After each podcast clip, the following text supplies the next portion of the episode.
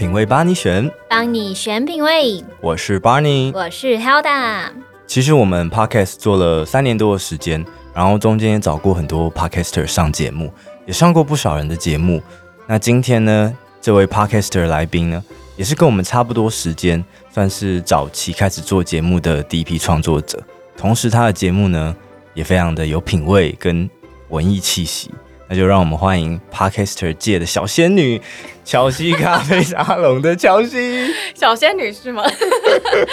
我还记得就是在 Firstory 上面是圣光女神。哦，圣光女神。硬要说好，你如果说出口，我们可以整集都叫你圣光女神，没有。好啦，就是嗨，大家好，我是乔西。嗨，那我们想要请乔西稍微帮我们简单的做个自我介绍。好，呃，我是呃，我的节目就是刚刚帮你介绍的乔西咖啡沙龙。那里面的话，主要就是分享很多职涯访谈啊、斜杠啊、创业故事，然后也会有一些生活风格，可能也就是为什么把你说有品味的原因吧。对，对对对。然后在最近在今年的时候呢，又有做了一个自己的阅读的社群，叫做阅读配方。然后，嗯，我觉得在做这个 podcast 的过程里面，刚刚就前面有跟巴尼聊到说，哦，没想到默默的，就是已经过了三年多了。然后，其实呢，就是我有跟巴尼就是做过一集，对，有兴趣的人呢可以去听听看，因为那集的主题我觉得是还蛮好玩的，还记得吗？还 记得啊，就是这种男女议题是永远聊不完。没错，没错。就是大家可以去看，我觉得那一集就是在聊 PUA 嘛，对对对，对还有一些约会的建议、嗯、约会建议是表示很会约会嘛？没 其实大家也可以找我聊一些别的，我现在也是非常欢迎其他 Podcaster。你现在有比较想要被聊什么？就是定位成约会系 Podcaster，不要。我发现都没有人特别找巴尼聊约会耶，有啊，就是我。但是你 是早期，可是我们后来现在比较后期，就是没有人会主动提议要讲约会。但我想巴尼的约会经验应该是蛮丰富的，真的假？没，你是不是超越我？所以我不知道你的记录在哪里，我怎么超越？有之前我有一个朋友有说要敲完，让我们做一集约会，讲约会的一些小八卦、小趣闻的，然后我就不理他。所以你想要走了吗？是啊，我觉得我可能那个包袱比较重吧。有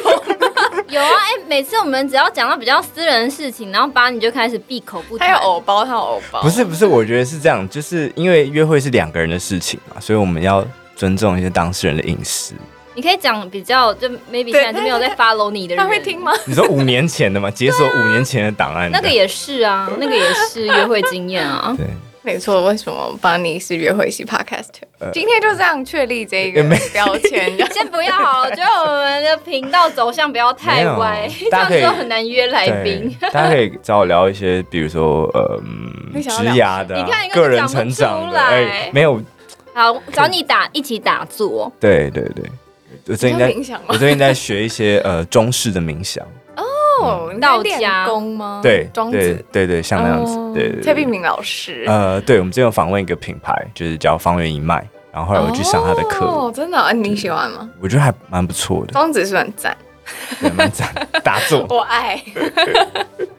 对，所以其实我们的内容也是蛮多变的。然后小西刚刚有讲到说，因为做节目也做很久，然后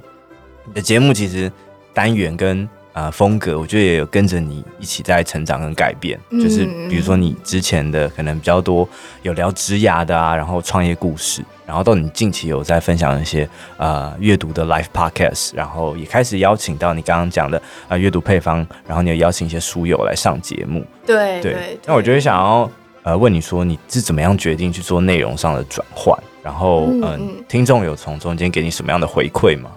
我觉得就像你讲的，就是因为其实三年是一个生命历程，就是你可能会有一些变化嘛。然后呃，其实节目内容还是会维持有职涯故事啊、创业故事。可是我后来发现说，其实会来听我节目的一些听众，他们可能对于他们自己的职涯或者是人生，他们会有一些不一样的想法。他可能是不同于主流价值观的，或者是他是相对跳脱框架的。然后大家就会去可能会来私讯问我啊，或者是会想要知道说，哎，那我可能是会给他们怎样的建议什么的。但是因为每一个人的故事不一样，或者是他每一个人的生命历程不一样，所以你很难给出一个很直接的答案。所以我就会可能推荐书，然后就会跟他们讲说，哎，我觉得其实阅读可以去帮助你去找到你想要的那个答案，因为一定不可能是我今天给了你一个建议，然后。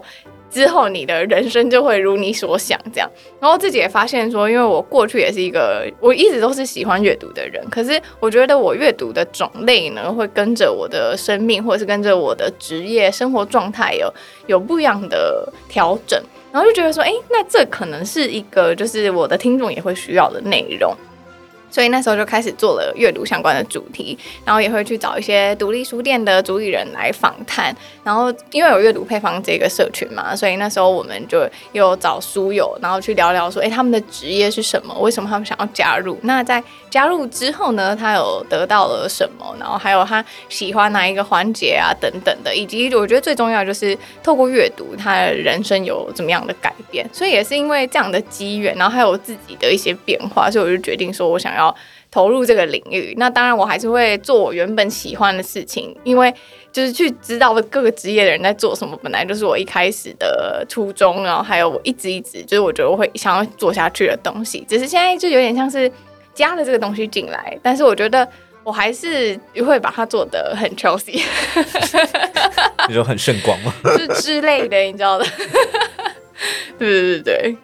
所以，呃，阅读是你本来从小就喜欢的事情嘛，然后可能在开始的某几集开始加入这样的元素，然后从听众这边得到蛮不错的 feedback，就开始让这个比例就开始变多这样。因为我觉得会得到不错的 feedback，原因是因为就是这一些书友们其实并不是像我们可能在访谈的时候，我们可能会访谈一个，因为我们已经看到他有做出一些成果了。所以我们会觉得说，好像跟我们有点距离。可是书友们他们是跟着我们一起成长的，就是他可能他现在经历了问题，然后现在在听的这些听众，他们也同样经历了问题，然后会透过可能他去怎么样去面对他现在人生中的一些抉择啊、困难啊，然后他可能会分享他自己的书单啊等等的，然后就会听到有一些可能听众就会回馈说，哎，他也去听了那个书友所分享的。那一集，然后去买了这些书，然后对他来说有什么样的变化？所以我觉得是因为在听这些故事的时候，会觉得跟自己是比较没有距离的。嗯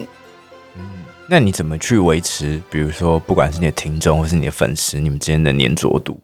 维持粘着度嘛？我觉得我自己在这一块的话，相对比较佛系一点。但是我因为我比较常发一些比较长的文。或者是我有最近就是这近几年来刚开始做的时候，我就还没有办法自我揭露这么多。可是可能在第二年、第三年的时候，我就觉得我渐渐的可以去分享很多我自己的一些，不管是心路历程啊，或者是我的一些价值观。可是我觉得在分享这些东西的时候，虽然我觉得对我来说是可能有一点点私密的，或者甚至是就我常常就是讲说。我觉得这些东西都是我自己可能会写在日记里面，可是我现在选择可能分享给大家的原因，是因为我觉得可能我那时候遇到的问题，大家可能也会遇到。然后我觉得在这样子比较嗯。分享个人故事或者是历程的时候，还蛮能就是可能产生一些共鸣的，所以很常会收到很长的私讯啊，或者是有一些书友他们聊聊完，或者是那一场书友会结束完之后，他们也会回说，哎，他们觉得透过这本书得到什么？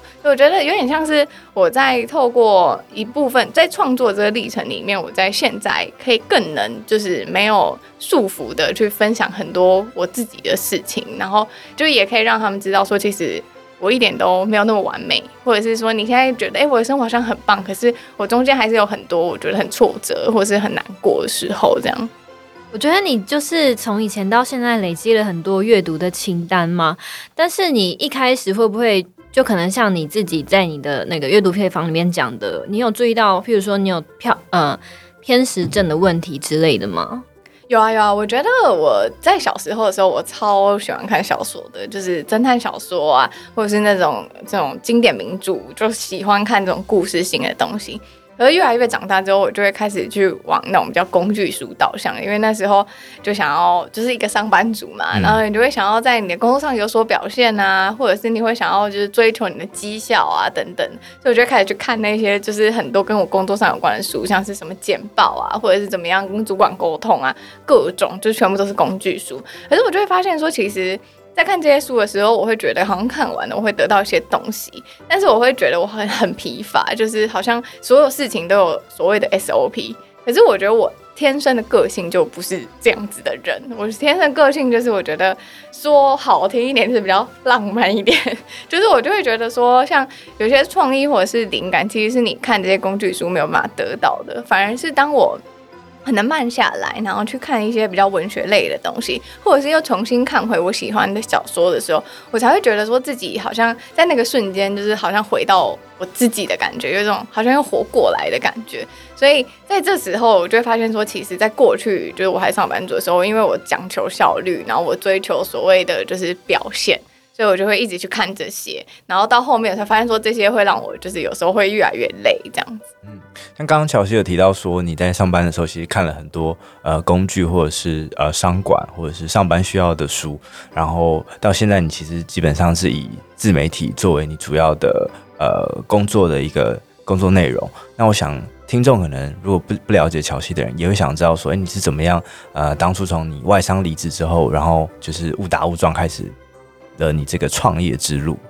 哦，oh, 我觉得其实一开始根本就没有想过要这样子，对，对，因为原本要去念书嘛，对啊，对啊，那时候就觉得说，哦，我就是在二零一九年，然后就申请上嘛，我二零二年就会出去念书了，然后就会走。当时我想象的那个职涯道路，这样就是可能在海外求职啊等等的。但是因为大家都知道，就是在二零二零年的疫情的时候，我就是没有出去，因为那时候就改为全线上课。然后我就觉得说，好像如果是全部都是线上课的话，去的必要性就是有一点低，这样就是毕竟还是要付一样学费。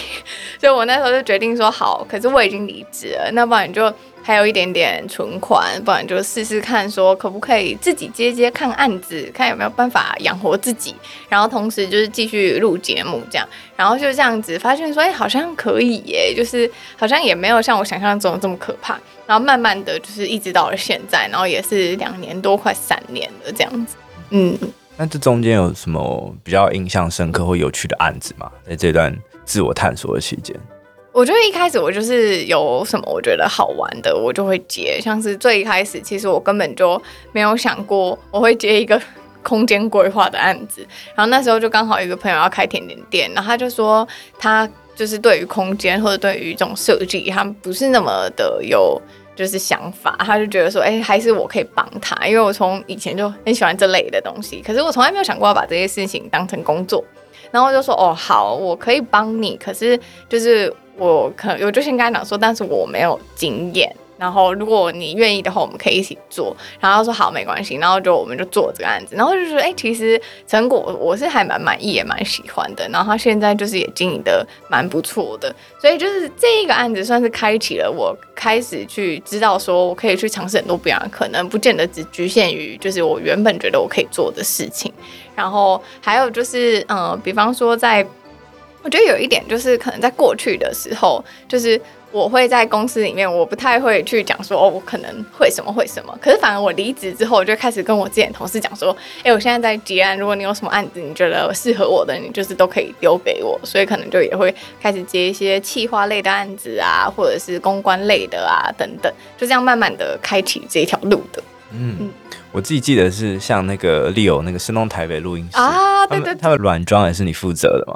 就是那时候就有跟 Leo 聊到啊，哦、然后他就说：“哎、欸，那你可不可以就是帮忙这一块？”我说：“哦哦，好啊好啊，那就来就是一起弄这样。”其实我觉得那某某某种程度也是一个好玩啦，就是因为自己也是一个 Podcaster，那如果可以就是协助他，就是弄一个比较符合他喜欢风格的，或者是符合那个录音室地点调性的一个录音室后，觉得好像也会是一个还蛮不错的尝试，所以那时候就有做这件事情。诶，那我比较好奇的是说，因为你一开始是先可能接很多不同类型的案子，然后再加上 Podcast 这一块。那因为我们都知道 Podcast 现在的可能市场或者说呃现金流什么的还没有很活跃，但是像你的话是呃流量比较大的 podcaster，那有没有就是 podcast 案子，或者是说这个收入源超越其他案子的这个交叉点的时期？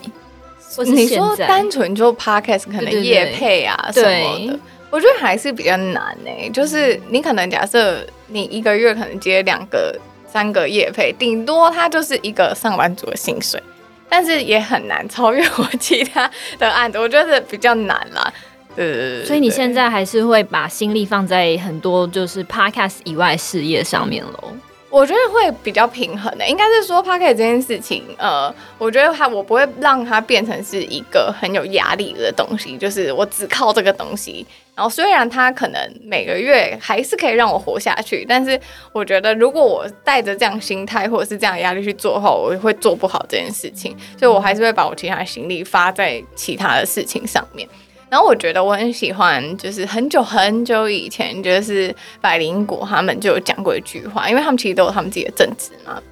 他就说他们他们其实 Podcast 完全就是可以当他们的主业，但是他们一直都没有做这件事的原因，是因为他们觉得在对话或者是在做 Podcast 这件事情是需要很多其他养分的，或者是你需要很多不一样的输入的。所以他们，他们在输出的时候才可以这么的有观点，所以他们是不会放弃他们正职，或者是不会放弃他们做其他的事情。然后我就是很认同这个观点，就是我觉得当我在其他地方可能收集到不一样的养分的时候，我的 pocket 才可以更丰富。我自己是这样想的。嗯，嗯，我觉得那个也，我觉得另外一个方向也可以想说，它也可以帮你去承担你原本工作所带来的可能一些受挫，或者是比较呃负面的感觉。对，就是当如果你原本正职不顺的时候，你有第二份工作，第二个重心的时候，你可以去呃分散这一些压力，然后成就的来源可能也会比较多样化。嗯，我觉得他就是当对我来说就是一个可能呃我做的很开心，可是他是又可以给我一些些可能小小的零用钱，然后让我去就是做一些不一样的体验的。我自己现在是这样子的定位。嗯，嗯，那在那么长的时间，你有曾经想过要找？其他 partner 一起来录吗？你说当就是主持人吗？对啊，好像从来没有哎、欸。你这样一问我，从来没有这样想过哎、欸。对对对对对。那像你之前不是有跟 Ann 一起弄弄一个节目？嗯嗯，那个就也是我们两个就觉得，哎、欸，我们聊两个聊天很有趣，嗯、然后我们就想要再另外开一个，就是在讲。真的就是我们是完全不剪辑的，就是我什么我们讲什么然后就放上去，然后也是超佛系更新，有时候有更新，有时候没更新这样。但是我们都有各自的节目，然后那个就是我们相聚就是喝酒的时候会把它录出来，就是就是一个很轻松，就是完全是做自己开心的节目这样子。嗯，对，虽然没有这个 Pocket 上的伙伴，但最近要恭喜你找到这个人生上的伙伴。是是是是是，谢谢谢谢。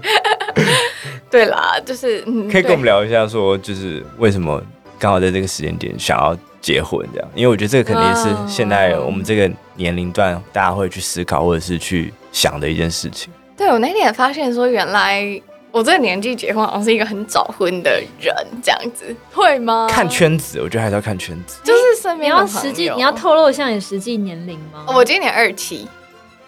对，那那还算很早哎、欸，就是一般可能都三十一、三十二或三三之类的。但我就是我应该是说，我其实也没有想过会在这个年纪结婚。然后我以前都觉得我可能三十岁结婚之类的，但是后来就遇到我现在先生，然后就我们在刚开始交往的时候就讨论过这样的可能性，然后中间也做了很多不一样的尝试，然后后来就觉得说，哎，其实我们可以试着就是走这一个就是婚姻这条路这样。然后那时候就决定说，嗯，好，那就结婚。中间当然是经历过很多啦，不管是可能伴侣的智商啊，或者是我们会讨论彼此的价值观啊、感情观啊、各种故事，或者是过去发生的事情、原生家庭怎么样，然后有没有办法契合等等的，就是聊了非常非常非常多。然后后来就决定要做这个决定的。所以等于是在。蛮有自信，现在可以承担婚姻这件事的状况下结婚，就不算是冲动。我自己觉得不算冲动，因为决从决定就是开始探讨这个议题，然后到真正的结婚，我们至少也花了可能好几个月，甚至快要一年的时间，就在思考这件事。就是嗯，因为当初在乔西的 IG 上有看到你写了一篇为什么要结婚的那个算是长文吧，然后就是写了这个上半部，然后我想说那下半部写完了啦，但是但是就是最近就是、嗯、其实我有写完，你在在还没发的，抢先跟我们听众 brief 一下说 下半部 OK 跟大家分享好，因为其实上半部我写的就是我觉得为什么我想要结婚的原因是因为可能我先生可以给我我想要的自由跟支持这件事情，因为这是这两件事情是我认为在我单身的时候最重要的事情。可是很多人可能会因为婚姻而没有这两件事情，可能不管是心灵上的自由，或者是心就是个人的自由啊，或者是嗯，有一些人可能进入婚姻的之后，可能对方的家庭会去让你觉得有点不自由等等的，他有延伸超多超多问题。但是因为这，我觉得我在我们两个的关系里面，我们都有还蛮深刻去探讨这些东西。所以那时候我就是写了自由跟支持这两个元素。那再来呢？其实我下半部我想要写的是，就是呃，我觉得婚姻这件事情，就是等于说你合法的让另外一个人成为你的家人，就只有婚姻做得到，就是没有其他的事情是。做得到的，就是合法的话，那我这个合法性就是在于，比方说你的财产继承，或者是可能未来你在医疗决定权上面，你需要有人帮你决定你的治疗方式等等的。就是我觉得我是可以信任我先生为我做这些事情的。那这也是为什么我想要结婚的第三个原因，就是因为我希望可能我的。家人，然后这个人是我可以决定的，因为我们没有办法决定自己的家人，但是我们在结婚的时候，这就是我们可以决定自己家人的时候，所以那时候我就觉得说，因为这一些原因，所以才想要结婚这样。嗯，虽然你前面刚刚讲说你很浪漫，但其实你还是蛮理性的。我是很务实，我是处女座，没错。那。那既然刚刚讲到结婚嘛，那就再顺水推舟一下，说，哎，八卦一下，那你们是怎么相遇的？就是相，相遇哦，就是 呃，因为就是有一次我就是访谈他，嗯，对，他是我的来宾啊，然后所以那时候，哦、但是其实那还有打加油，喜欢谁？我那时候我就打谁？我那时候我们在跟有一节找 Podcast，我们找那个感情牛轧糖，就是呃呃一对那个。算是做心心理咨商的一个一个咨商师，然后一个是比较灵性灵性的，对，就是算是呃智商加闲聊的一个节目这样子。然后我们那时候就说可以互相帮对方 cover，就是 就是你想要找哪个人，然后就物色他来上节目，然后再假装 no show，说哎不好意思，我有个会议，然后把他们丢在独处这样。哎，刚刚 Barney 讲到一个重点，他说 Hilda 加油。所以，Barney 现在不需要加油。我现在很认真在经营我的。他现在是约会系 podcast，所以你现在是有一个对象正在 ing。哎，所以刚刚那个访谈，刚刚那访谈对象，然后那后来怎么签？呀，没发现。他现在很想要赶快就是转化。对，Hilda 是很会听出别人的这种潜台词小提示。Hilda 感觉那个复仇心很强，没有没有没有，你只是惹到了一个太聪明的人。对，所以后来访谈完之后是，他不想要讲。对，我很常讲。你看他又偶偶包了，而且他每次都会，就是他会找来宾，然后我也我也会在嘛，因为我是 co-host。然后他就会一直狂问我跟来宾的，就是这种隐私。哪有哪有一直？嗯，会。一直。像我们昨天录了一个节目，然后我也是分享了我蛮 deep 的一些心灵，然后还有过去真正人生故事，然后是很感人的那一种。然后巴尼就只有说，哦，因为我们那个是在讲歌歌词，他就只有说，哦，这首歌。他讲林宥嘉的，我总是一个人在练习一个人，嗯、然后他就只有讲说，哦，因为我觉得好像一个人是一种状态，然后其实是自由什么巴拉巴拉巴拉，然后他就没有讲说他人生中发生过什么故事跟这个东西做连接，他只有就是讲一下他的诠释。没有，真的没有故事，我真的。方面的感情世界一直都很神秘，一直都很匮乏，这样。很神秘，我可不觉得你很匮乏，一直都在约会，没有，一直都在 一直都在录音，都在剪辑，好不好？好，没关系，我不弄你了。嗯、之后我等我等我抓到你的那个小尾巴的时候，我就会把它大大公开出来。可怕！等着你的马脚。嗯，好了好了，所以访谈嘛，访谈，然后后来怎么那个？一开始没有什么感觉，对，然后后来就一开始就是好朋友，嗯、然后后来是过了可能一年多吧，然后才开始慢慢的越来越有联络，然后就会聊天啊什么的，然后就认识。这样子，哎、欸，所以你是跟他先访谈，然后后来可能交换联络方式，嗯、然后突然在某一个时机点，没有没有，那时候我们一直都有联络，哦、但是就是那种就可能断断续续的，哦、可能一两个月联络一次，对对对对，哦，或者是看到线动，然后就回一下，对对对对对对对对对对对，我们就是比较像这样的关系。对对对、欸，那是怎么开始热络？我会问问太细。热络哦，OK，可以可以可以可以，我是一个，我很 OK 的。那个箭突然刺到你，快乔西帮我挡。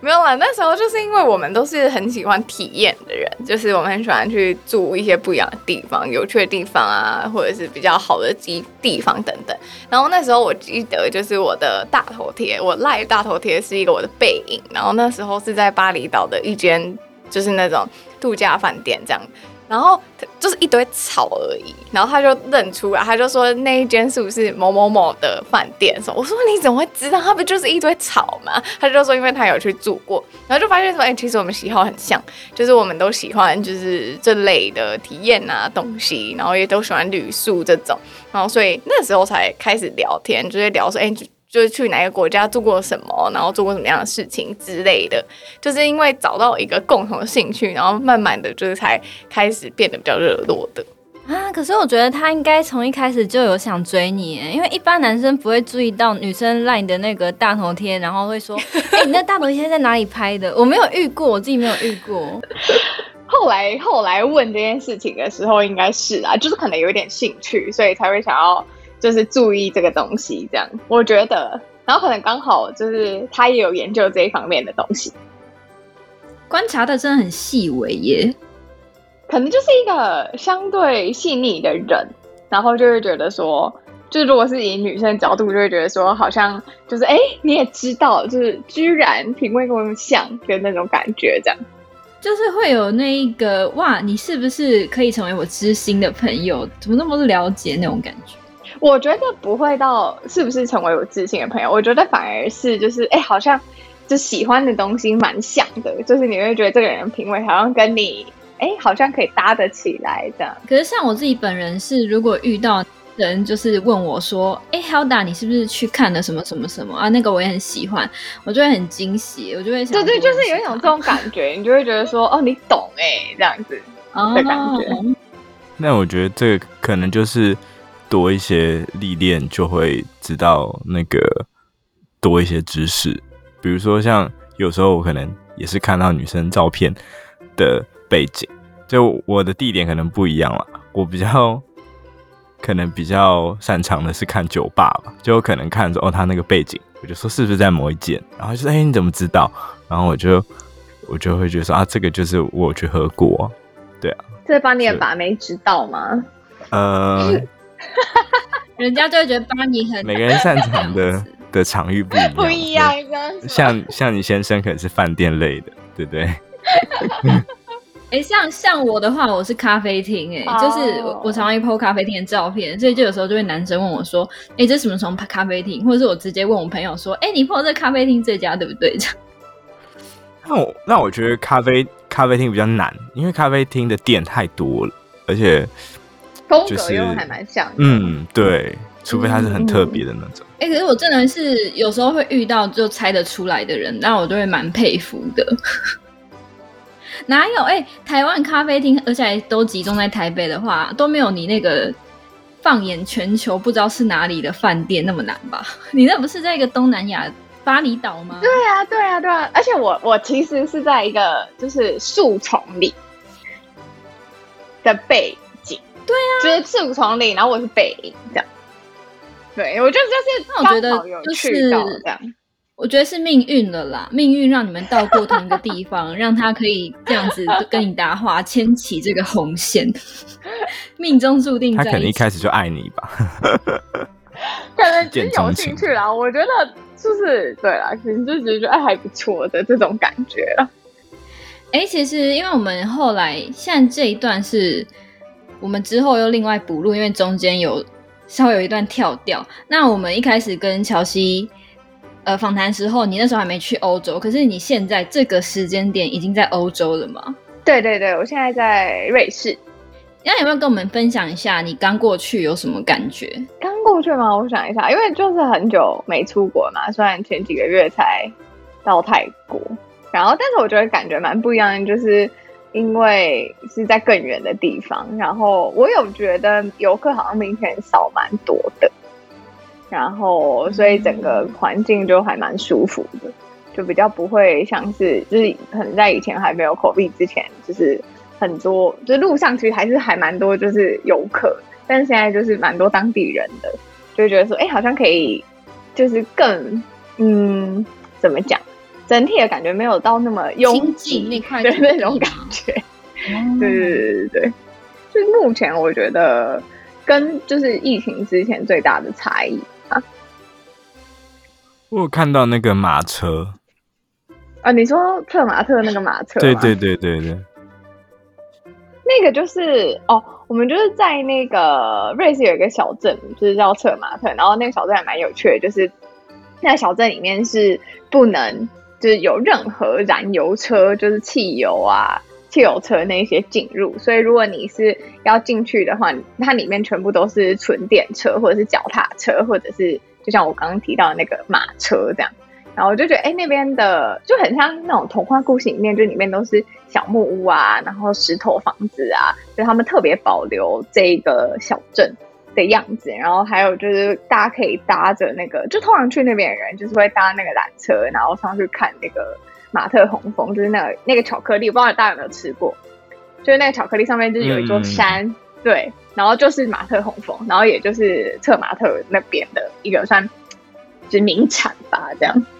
就我觉得还蛮值得的，整个氛围。然后因为你住宿的话，基本上也就是住小木屋。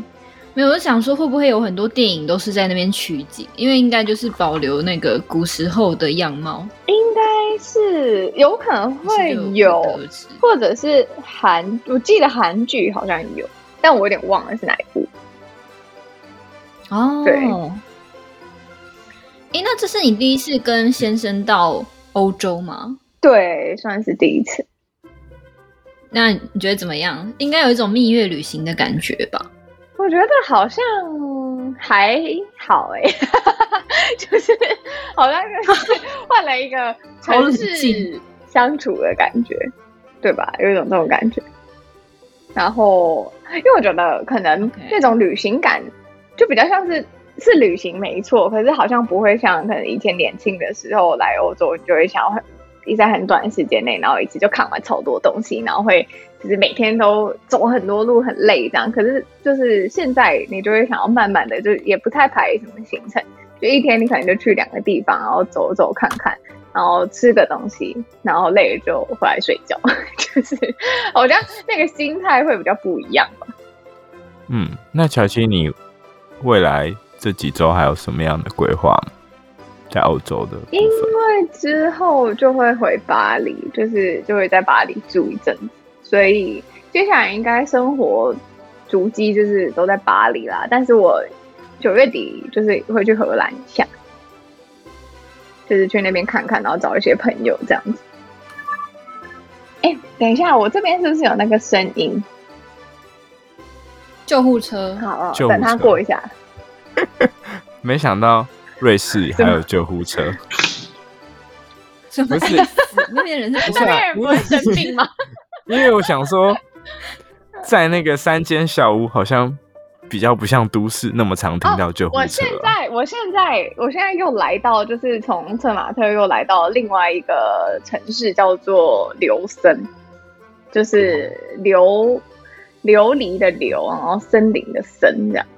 然后它这个城镇就是因为我前面待策马特，就是那个很像那种童话世界那种小镇，然后在前面就是在日内瓦，它就是一个我觉得很冷静内敛的一个城市，所以你可以从它的建筑发现说，其实他们的建筑物都还蛮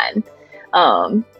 四四方方的的那种，就是没有什么太多的装饰。可是后来就是现在在琉森这边就会发现说，他们的建筑物色彩就是还蛮鲜明的，然后他们的阳台啊，或者是他们的那些雕花也都做的还蛮不一样，所以我觉得会是还蛮有趣的，就是它每个小镇看起来都差蛮多的。嗯，所以再过几周就要回巴黎上课了，对不对？对，就要先回去上学。好的，那我们就祝福这个乔西的欧洲之旅玩的开心。那乔西刚刚其实跟我们聊了蛮多你在做的 Podcast 内容，还有呃最近你花了很多心力的阅读配方，那可以跟听众朋友聊聊你现在在筹办的这个阅读社群阅读配方吗？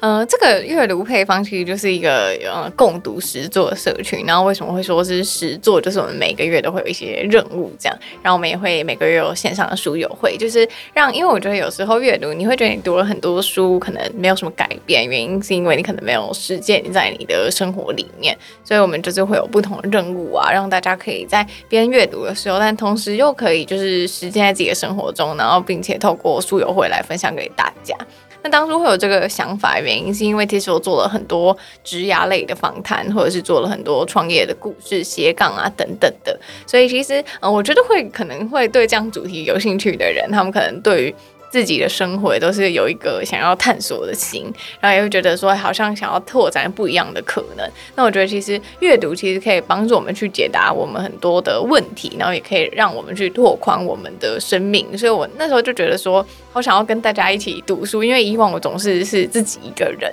但是我觉得如果是透过一个社群，然后可以凝聚大家，然后我们会有不一样的企划啊，或者是不一样的工作坊啊等等的，我就会让阅读这件事情变得更有趣，这样子。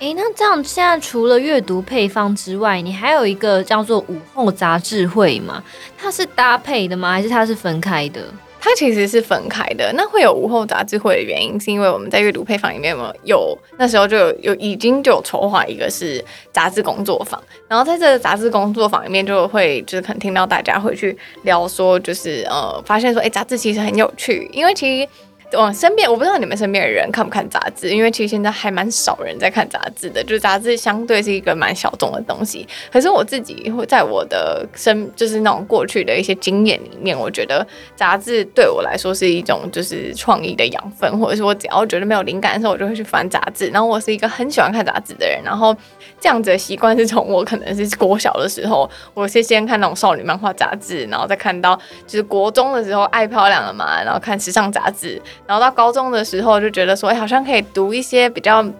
国际的东西，可能会去看一些比较呃内容比较商业类的杂志。然后后来长大之后，可能有一点点的能力了，所以我会想要去布置我的居家，所以我看了很多居家类的杂志。我觉得杂志其实某种程度是、呃、标记我每一个生命历程的一个就是东西这样。然后那时候我就觉得很想要推广这件事情，然后我就办了这个午后杂志会。那因为之前我们的工作坊的人是比较多的，所以我就发现说，这个内容很多，可是可能大家互动没有办法这么的密切，他们可能都是真的就是在做创意，发想自己想要做的企划。可是我觉得午后杂志会就是一个很轻松，让你就是没有压力的去看杂志，然后去培养属于自己的品味啊，又或者是风格。因为我觉得杂志也是一个很容易去识别你自己喜欢什么，不喜欢什么。然后对我来说，我觉得当你看了越来越多东西的时候，你的风格就会慢慢的形塑成一个你喜欢的，或者是你自己的样子。这样。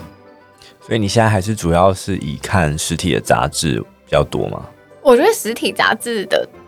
阅读观感有点难被取代，我自己觉得啦。但是我还是会可能买一些线上版的。如果是可能我不在，就是不在家里啊，或者是说我可能在国外啊等等的，我就还是会先选择线上版。可是如果我真的真的很喜欢，或者是我现在家里有的都是我想要收藏的，它可能是呃一些那种我觉得很经典的，或者是我觉得它没有办法取代。还有一个原因，就是因为我觉得杂志的材质是很特别的，或者是。有一些别册跟附录的纸质都会是特别选用不一样的纸，然后让你在阅读的观感上面，我觉得那种体验是电子版很难取代的。嗯，而且我觉得还有一点就是在于说，其实杂志相对来讲是比较轻松休闲的读物。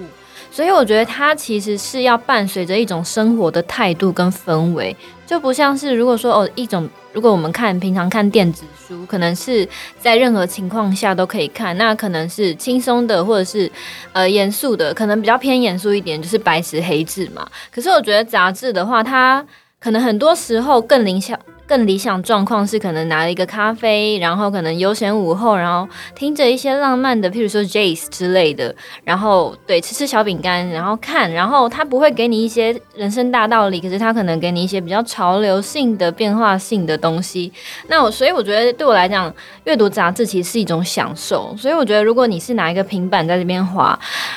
呃，versus。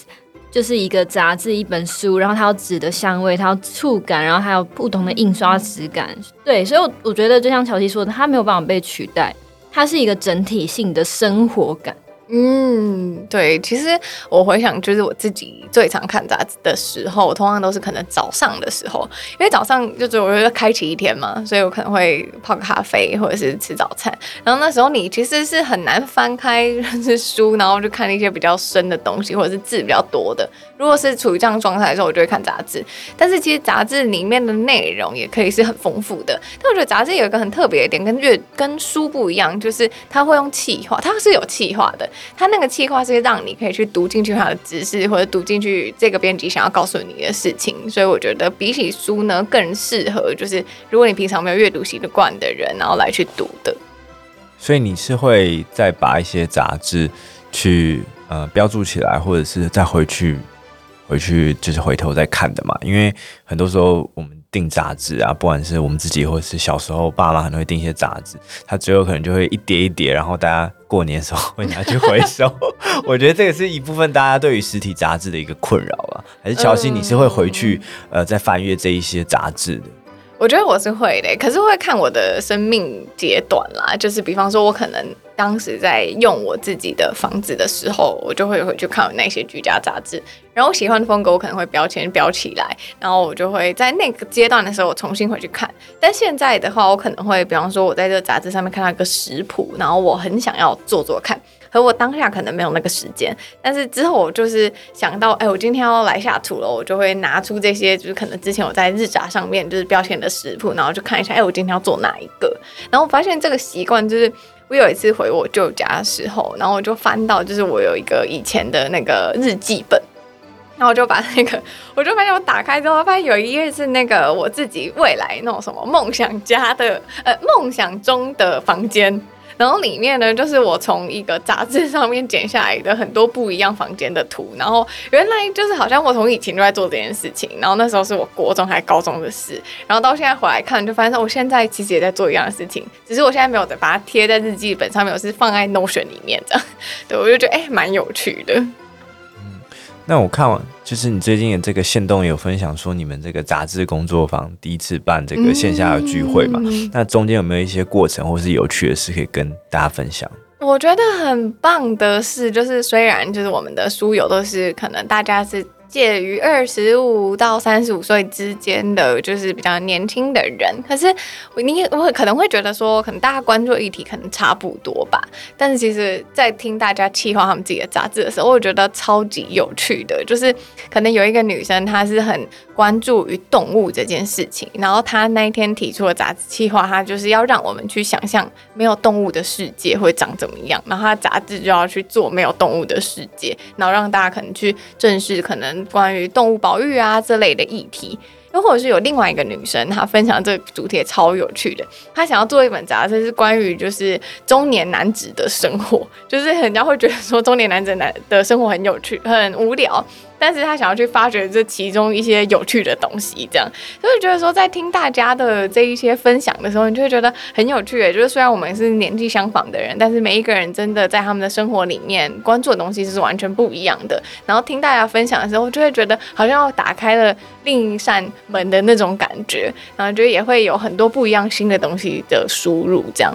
哎，那这个企划，应该说这个杂志的工作坊，你们是分什么阶段？因为我比较想了解的是说，你们是怎么带大家一步一步去认识编辑这件事情？我们那个工作坊其实时间蛮长的，大概有三个多小时。然后一开始的话，我们就是会先找，呃，会先让大家读杂志，那我们会去拆解不同的国家，然后还有不同种类的杂志，他们是怎么样去编排的。然后先跟大家讲一下，就是编排的逻辑。然后我们中间都会有一些实作的任务，就是可能实作这这第一 part 的实作就是先去发想你要的企划，然后第二 part 的实作就是怎么样把企划做出来，然后第三 part 的实作就是真。真的就是模拟一个就是杂志的版面，然后你要怎么样去落版啊，怎么样去编排啊等等的，所以我们是有分三个阶段，然后让大家可以用比较短的时间呢，先稍微的了解这整个的脉脉络跟轮廓，然后去再慢慢发想自己的企划。当然，它不会是在三个小时内就很完整，可是可以有大概的一个雏形。然后，如果喜欢的一些朋友，他可能就回家会继续去发展他想要做的这件事情。那我觉得它不见得是真的要被做成一本杂志，它反而也可以是 maybe 是一个 Instagram 账号的内容，或者是它可能也是一个 podcast 的节目等等的，我觉得都 OK 这样。嗯，那我因为我看到你，比如说你当然是你自己的节目啊，或是你现在这样子，有时候又会跟一些杂志编辑啊，或是书友聊天。那我比较想知道你是在哪里认识这些访访谈对象的呢？我觉得我也是从以前到现在，很多时候就是一开始做的时候，可能就是朋友的朋友嘛。但是后来就是我开始发现说，哎，我的兴趣会变，或者是我的就是喜好什么的也会有一些不一样的改变。然后我就开始自己去认识人，就比方说，我有访谈一些独立书店的可能主理人，然后我就会。就是可能去他们书店的时候，就开始跟他聊天，就说：“哎、我就是有一个节目啊，等等的。”就是通常都会是可能自己 approach 他们，然后就这样子认识的。或者是有一些人可能会听了节目之后，然后他就也很想要分享他自己的故事，然后他就会想要写信来分享等等的。所以就还蛮多元的啦。但是阅读这个这个主题，就是因为我自己发起的，所以在这主题上面，我就是还找了蛮多不一样面向，跟就是不管是出版业啊，是书店啊等等的人。一起来聊聊的哦，因为像我们的话，如果我们有遇到自己有兴趣的对象，我们可能都会写一些邀请的信函，会可能会在比较正式的感觉去邀请。可是因为你刚刚说，哎，你可能就直接去书店呐、啊，然后直接跟主理人聊，他们你会不会就是遇到说，呃，去的时候可能主理人不在，或是他们会突然吓到说，哎，这是一个什么样的状况？我觉得不会，我有点循序渐进的，可能就聊说，哎、你们这个书店怎么样？像是我最近，呃，之前啦，又访了一个是在淡水的书店，然后我觉得那个书店超级有趣，就是它其实是四个护士开的，然后他们还有一个定位，就是他们，因为他们都有专业的背景，所以他们那个书店除了是书店之外，也是一个居家的照护所，然后我就觉得这概念很有趣，然后他们里面的选书也都是在讲。可能是呃呃，不管是临终照护啊、身心照护啊、身心灵啊、性啊，因为他们有一个护士的那个专业是在性这一块的，然后他们就会选很多这类的书，然后去讲酷儿啊、整同志文学等等。然后我那时候就发现，我就说，哎、你们选书就还蛮特别的，就是原因是什么？他就会说，哦，因为他们背景是个护理师。然后他聊一聊之后，我就说，哎、我觉得你们的这故事很有趣，那可不可以就是来分享？这样，我觉得通。通常我会比较是以一个聊天的方式去开启，然后他大概可以知道说跟你聊天感觉是什么时候，他应该就比较不会对这件事情觉得有点正式或有点陌生这样子。嗯嗯，那因为刚刚乔西有跟我们。刚刚乔西有跟我们分享说，他可能有跟不同的书店主理人接触的部分，所以因为其实台湾有特色的独立书店是非常多的。那你之后会有想要跟这些书店一起做策展啊，或者什么特别的活动吗？我觉得其实也是有在做这样的规划，比方说像是书店的串联啊，或者是可能是我们的书友在这些独立书店的时候，可以有怎么样不一样的，比方是可能在里面可以有一个饮料啊等等的，就是都还在思考这样。但是比方说像我们这一次的这个杂志工作坊，我们就是跟。Bowen 的杂志图书馆一起合作，那我们午后杂志会其实也是，因为他们其实就是有很多杂志嘛，然后他们其实他们也是想要去推广看杂志这件事情，那我就觉得，哎、就是如果我们有相同理念的话，就觉得还蛮适合可以一起合作的，所以在未来其实也会希望可能找更多的书店，然后一起加入，然后去推广可能不同主题的阅读啊，因为其实我觉得阅读配方有一个还蛮有趣的点，就是我还蛮。常收到书友，他可能会就是私讯给我，就说因为阅读配方，他以前可能。只看身心灵的书，可是因为阅读配方，他开始看商业类的书了。他发现说，其实商业类的书也蛮好看的，就是不会像以前这么样的排斥。所以我觉得，可能透过这样子不一样的串联或者是活动，可以让大家阅读的这个广度可以更宽。这样，嗯，那刚刚乔西有说到看杂志嘛？其实大家通常都会对看杂志的印象是比较消磨时光啊，比如说像是呃假日的时候，或是吃早餐的时候。但是在这一期的阅读配方，就是乔欣也有提到说有系统的去跟读杂志。那我想了解说，嗯，你们具体的做法会是怎么样去有系统的执行这件事情？我觉得有系统的这件事情，其实是比方说我在看一本日杂，然后跟看一本可能是呃英国出的杂志的时候，你会发现那个感受是完全不一样的。然后我们就会去开始跟你讲说，为什么这个感受是不一样的？比方说日杂，它其实很多时候它的企划是为了要让你看懂，所以它会用很多可爱的文字啊、视觉来去引导你去看其中的这些内容。可是欧美的杂志，你会可以仔细去观察它，你会发现他们的开版。或者是他们的那个照片的尺寸都是比较大的，然后他们会写非常非常非常多的字，那其实跟他们自己的民族性也还有蛮大的关系，可能就是欧美的。这些人比较个人主义，然后所以他们很喜欢去就是探讨某一些议题，或者是很想要就把他们的想法跟所有的读者说，所以他们的排版会比较像是这样。他不管你有没有，他不会想要你一定要看懂这个东西，他是会想要把所有东西都先放上去这样。但我觉得没有所谓的好坏，因为我自己也很喜欢看就是欧美杂志。我觉得欧美杂志的看点，我自己的看点就是我会去看他们怎么拍照。就是他们的取材啊，或者是他们探讨议题，其实是很深的。就我可以举例，比方说有一本澳洲的杂志叫做《Lunch Lady》，然后这本杂志里面它是一个就是那种呃亲子杂志，可是它的。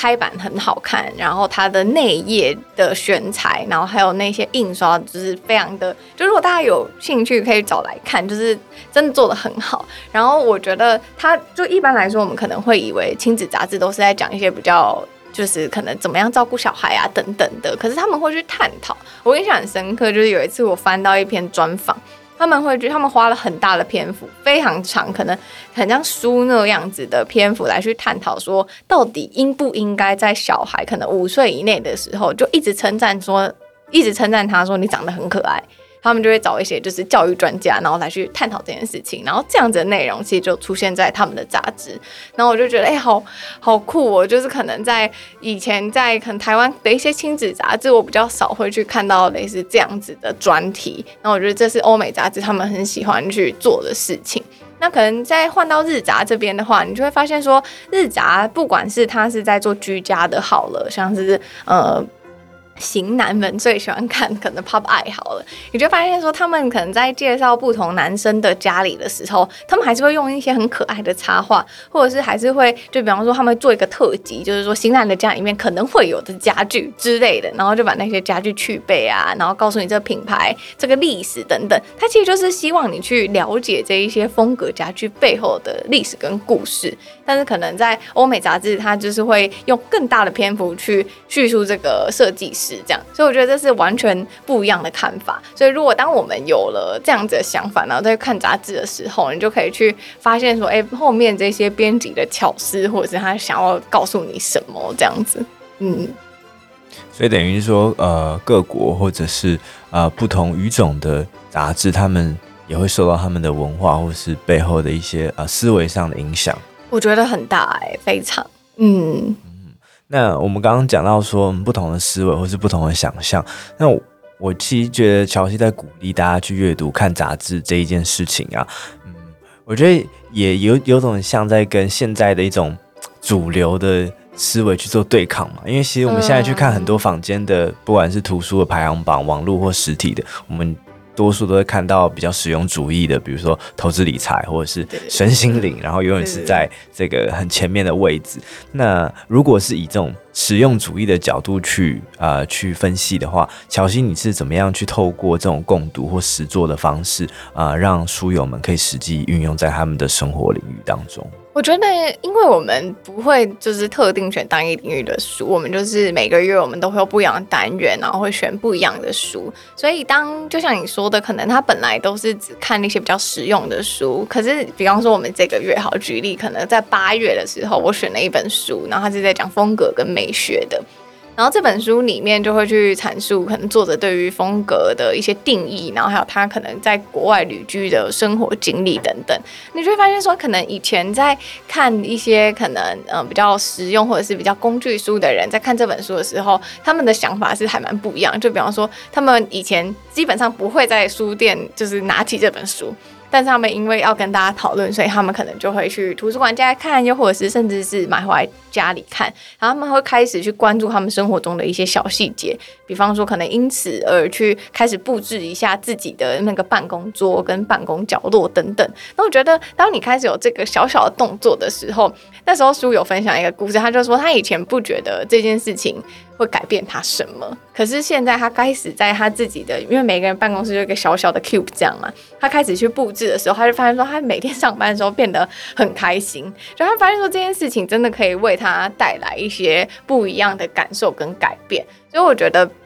有的时候不用把这件事情想得太复杂，他可能就只是你就是为你的生活做一点点小小的变化，他可能就会带给你还蛮不一样的感受跟感想的。诶，那这样子的话，我我有点好奇，在你的学员里面，或是这些共读读书会的成员，他们有没有一些比较共通的轮廓？因为一定是来自四面八方嘛。可是我觉得，会对这个东西有兴趣的人，会不会有某种可以看得到的特征？他们就是共通的。我觉得大家是比较不排斥阅读的啦，因为就我自己的经验来说，你要一个基本上可能以前不太阅读的人，真的去加入一个读书会啊，或者真的开始看书是有难度的。然后这也是为什么想要就是推荐杂志的原因，因为我觉得杂志是不管你今天有没有阅读习惯，你翻开你就会被吸引的东西。对，所以我觉得共通的特点可能就是他们平常可能就有一点阅读习惯，但是他可能会有一些不一样的需求，比方说你读完之后，通常啊，越爱阅读的人就是很喜欢跟人家讨论。我自己是这样子，就是但是你身边的人或者是你的伴侣，他不见得有读这本书，你就会觉得好像跟他讲这个，你只能推荐他去看这本书，但是没有办法跟他讨论书里面的内容。所以我觉得我们的社群比较像是有一群人，就是他们就是固定的，我们会一起来讨论这些东西，然后让你觉得说，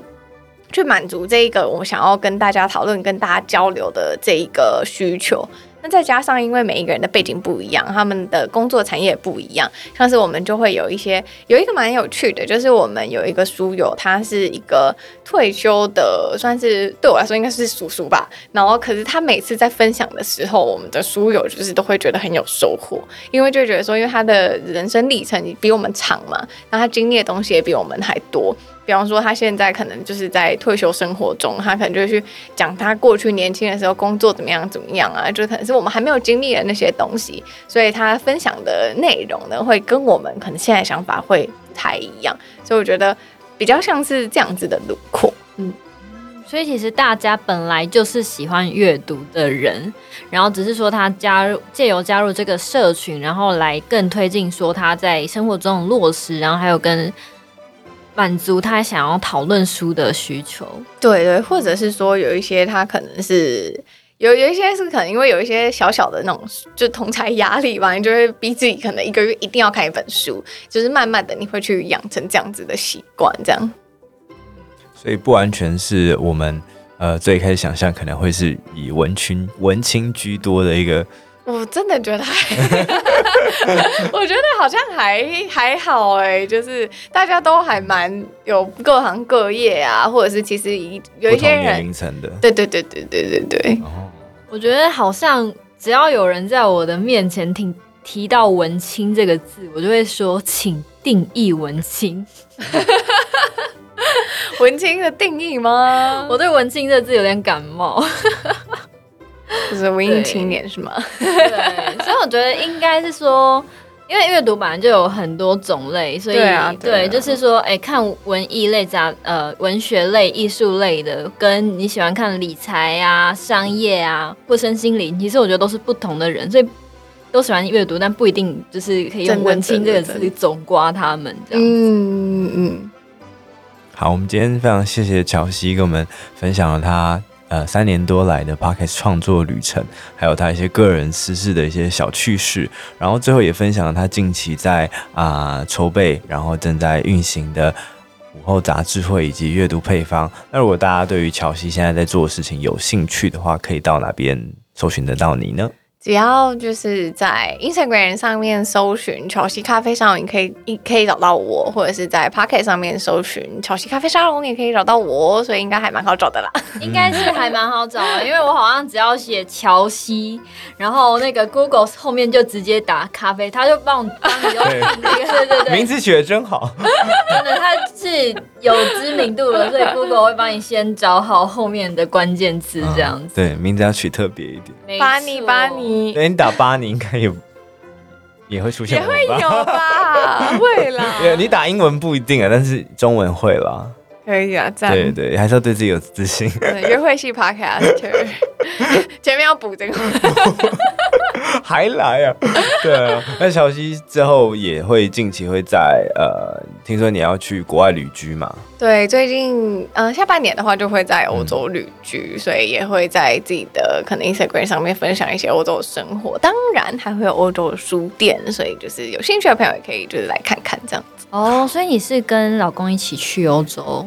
应该是说他会陪我一段时间，但是就是后面有一些是我自己的旅行，这样子。整个欧洲还是是某一个国家？目前预计的话是会先待在巴黎，但中间可能会安排其他的旅行去其他城市的。哇，那这样感觉你的 IG 真的蛮值得看看，那种数位游牧民族的生活。没错，那我们就期待乔西的更多分享喽。好，那喜欢我们的节目内容的话，就记得到各大串流平台按下订阅，或者是到 Apple Podcast Mixer Bar 上为我们打星，然后留下鼓励的话，你的意见我们都有在收看哦。对我们节目有兴趣，想要跟 Barney 还有 Hilda 聊一聊的人，也可以到下面的资讯栏看到听众访谈问卷的连接，都可以上来跟我们一起，哎，在 Podcast 里面分享你的生活。那最后也不要忘记去订阅。去追踪 Barney's Talk 的 IG，还有 Hilda 的 IG，B A R N E Y S T A L K，Hilda 的 IG 是 H I L D A 底线 Y U N Y U N，